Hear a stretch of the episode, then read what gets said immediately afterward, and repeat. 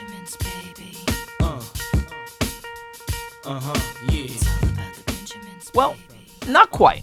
I'll be talking about much more than just the Benjamins, and certainly more than cash. There are cryptocurrencies, blockchains, artificial intelligence, and all intersections of technology and regulatory policy. FinTech Beat will redefine finance. On this podcast, we'll feature the latest trends, movers and shakers, ideas and laws that are shaping this industry. Coming to you from CQ Roll Call Studios in the heart of Washington, D.C., I'm your host, Chris Brummer, and this is FinTech Beat, where the future of finance is now.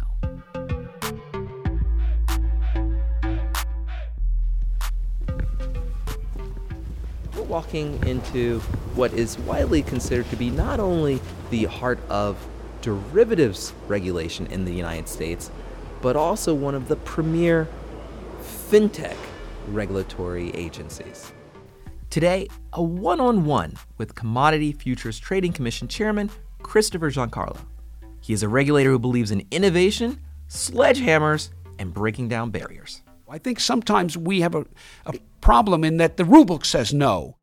In this episode of FinTech Beat, we talk to the crypto dad himself about cryptocurrencies, blockchain technologies, and why he believes the 2008 financial crisis could have been handled differently if the world had access to some of the technology fueling finance today.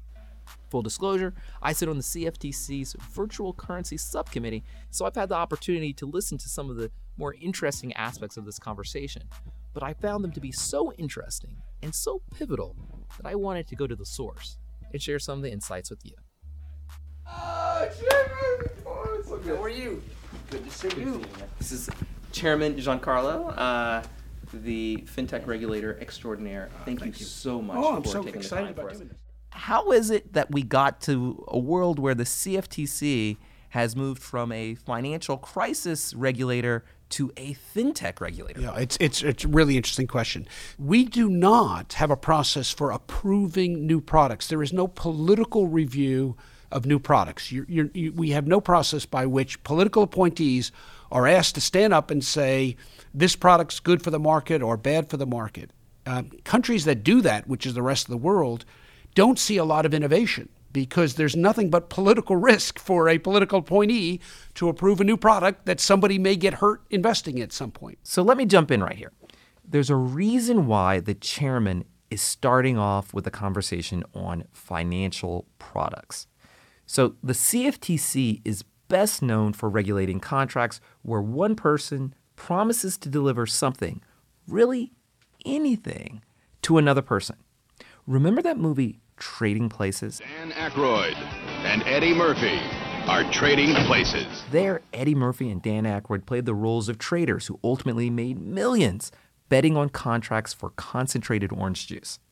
Well, here, instead of concentrated orange juice, imagine people betting on contracts involving the delivery of Bitcoin. And what the chairman is saying is that the heads of regulatory agencies or political appointees are not in charge of choosing what contracts reference. That's the job of the market, and in particular, the exchanges themselves who come up with the contracts and the ideas for things to be referenced. So let's jump back in. About two decades ago, uh, Congress told the CFTC it will be up to the exchanges to certify new products. And our only task is to review them against some core principles. Since that has been the case in the last two decades, over 12,000 new products have come to market in the CFTC's jurisdiction.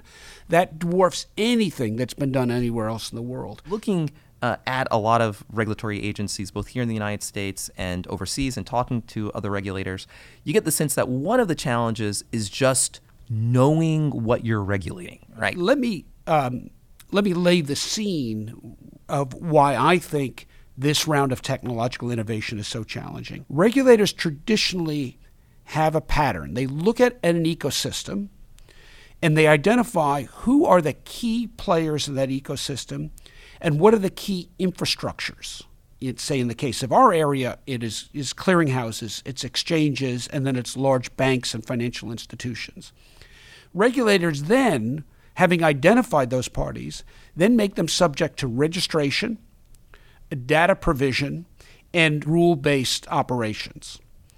Um, And that is the traditional reaction of a regulator to any given ecosystem. Now, how do you have bring a, a level of, if not comfort, at least acceptance to regulators and expectation that they need to witness these changes, understand these changes, and anticipate where you go from here. And it's one of the reasons I'm so excited about blockchain technology. So let me just jump back in here again. So, what is a blockchain? Well, if you've never heard of it, the best way to think of it is to analogize it to Google Drive, where you can invite pretty much anyone onto Google Drive to correct a book report or a document that you're trying to create. But the only difference here is that you can not only correct the document, but you can invite people in to change the very program, to change the very website of Google Drive itself. Okay, now back to the chairman. It allows regulators to go from a high reliance on key market participants to actually be in the center of all the data flows itself so it lessens its reliance on key players, and regulators can actually play a more direct role in its market uh, observation, market surveillance, market oversight. You are clearly anticipating where this dis- discussion is going to go, uh, particularly when it comes to how regulators can use fintech and technology to help themselves better understand fintech and uh, technology. But just administratively, you've done some interesting things here, and uh, people may not notice just how they've been uh, more broadly adopted. Uh, frankly, in, in other regulatory uh, milieu. So, so let me try to paint a picture for your listeners who are, you know, uh, hearing this through their ears, but maybe something they can see in their mind. If you think about a regulatory agency, you think about a big Washington limestone building, uh, you know, with a grand uh, brass door entryway. The and, hallway and, is very impressive. And, exactly, and marble lobby and all of that. When I was given thought to how we would make ourselves more amenable to fintech innovators, I thought how intimidating that traditional entrance is and understood that the meetings they would attend would be with people who are used to dealing with these traditional market intermediaries that could immediately go to the rule book. It was a great old Saturday night skit that I used to like where somebody would walk into an office and say, um, I'm here to see so and so, and the person, without even looking up, would just stare at a computer screen and say, Computer says no. and and the conversation never went beyond that because the computer says no. I think sometimes we have a, a problem in that the rulebook says no. End of conversation. And I think for innovators to come in and, and have that experience with us was unacceptable. We needed a new way of interacting with innovators. And so go back to that that stone limestone building. What I wanted to do is take a sledgehammer to one of the side walls, bash a new entryway through uh, with a simple doorway that said, Innovators come in here. And they would go in, and, and instead of meeting with a group of pretty stodgy, buttoned up regulators with a rule book in front of them that pretty much said no to innovation, to meet with a group of, of like minded individuals who had spent time thinking about where the rule book needed to be uh, adjusted and, uh, or, or interpreted more broadly uh, and who understood technology and could talk the language of some of the newer exponential um, approaches. And so that's exactly what we did. By creating Lab CFTC, by, by giving it office hours in New York, in Chicago, in San Francisco, in, in Silicon Valley, in, in Austin, Texas, in the Route 28 corridor, and, and in Singapore, and in London, what we what we wanted people to understand is we'll come to you. You don't have to take the Acela down to Washington and, and come. We'll come to you. We want to meet with you. We want to talk in your language. We want to understand what we're do, doing. That that doorway that we bashed through the building was was a mobile doorway, and it was it was a way that we could really do outreach. But you had mentioned uh, this idea of integrating blockchain technology and the potential that blockchain technology has. Um, maybe you could elaborate a little bit more and have a, we can have a discussion on that. Just a little historical step backward for a second. Back in 2008, I was at the helm of the world's largest platform for trading over the counter credit default swaps, uh, derivatives. And I remember getting a call a few days before Lehman Brothers uh, collapse by a senior regulator at uh, one of the large U.S. prudential regulators, uh, asking me what I was seeing in, in credit spreads against some of the major um, merchant banks and investment banks and, and, and, money center banks. And what that is is a question of how the market was perceiving their creditworthiness and, and expectation that any of them might fail. It's measured in the the cost of basically buying insurance against their failure in the form of credit default swaps. And I explained that to the prudential regulator that, that those spreads were gapping out by the hour, if not by the minute, and we were totally in red zone danger environment. Absolutely. Well, we now know 10 years later that the net exposure of Lehman Brothers was around 9 billion. If we knew it was 9 billion 10 years ago, we could have made very different policy choices. Wait a minute. So could you repeat that one more time? So so how much was the the estimate beforehand, and then what actually did they learn? So the estimate, uh, you know, at crisis point was that it was somewhere in the neighborhood of 400 billion of exposure, meaning that other banks and institutions uh, there was um, had written as much as 400 billion of protection, such that if Lehman fell and collapsed, some of those banks and institutions would have been on the hook to pay out and might not have been able to, and so the risk was a daisy chain of falling institutions. Fact of the matter is, we now know that when you net them all down, that is, you net the longs against the shorts, the total exposure that the marketplace had to the to a fall of Lehman was about nine billion.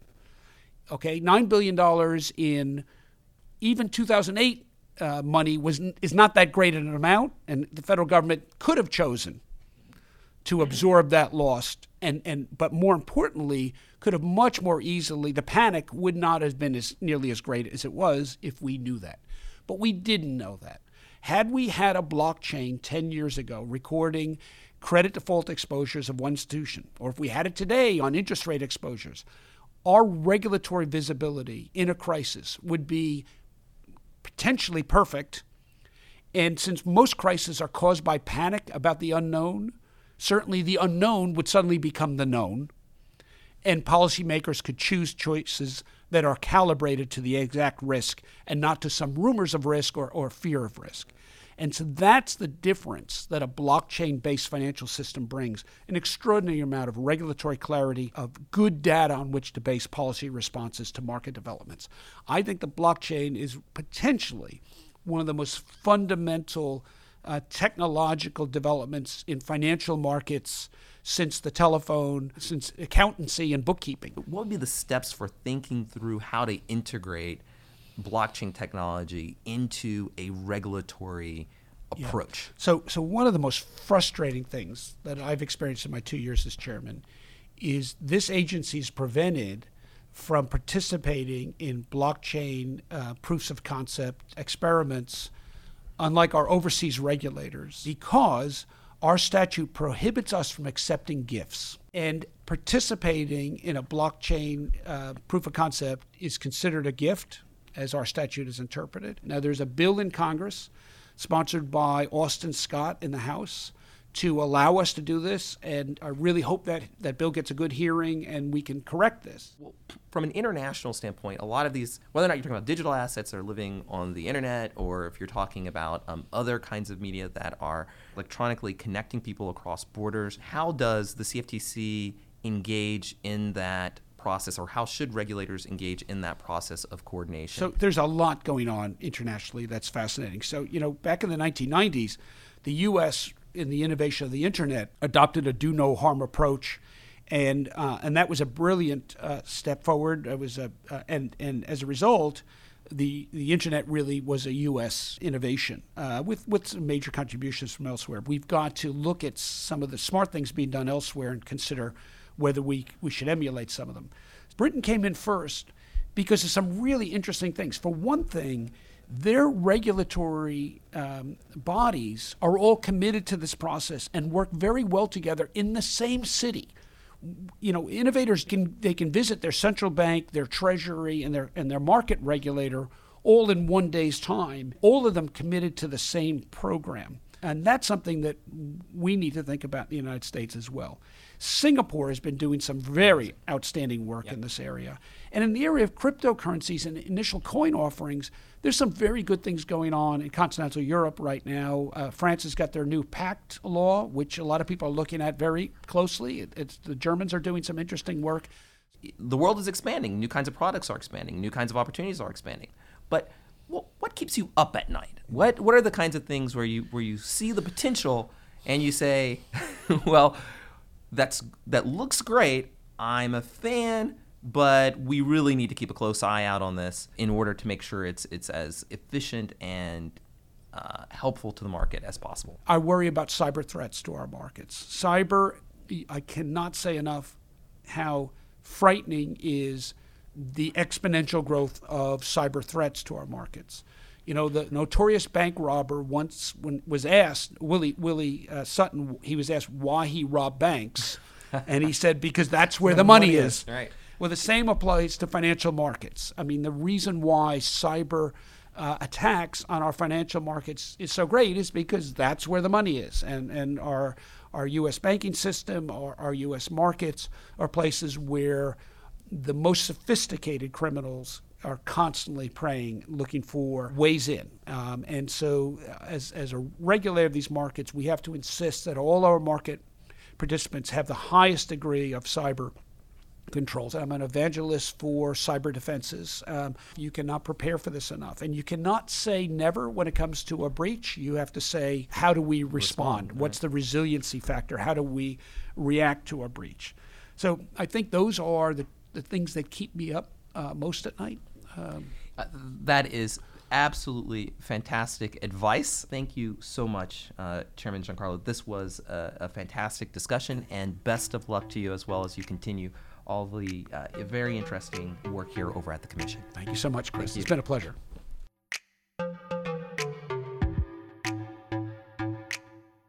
Thanks for listening in. This is Chris Brummer with FinTech Beat, and we want to hear from you. Feel free to email us at fintechbeat at fiscalnote.com or tweet to at Chris Brummer Doctor. That's at C H R I S B R U M M E R D R. Join us next time on FinTech Beat, brought to you by CQ Roll Call.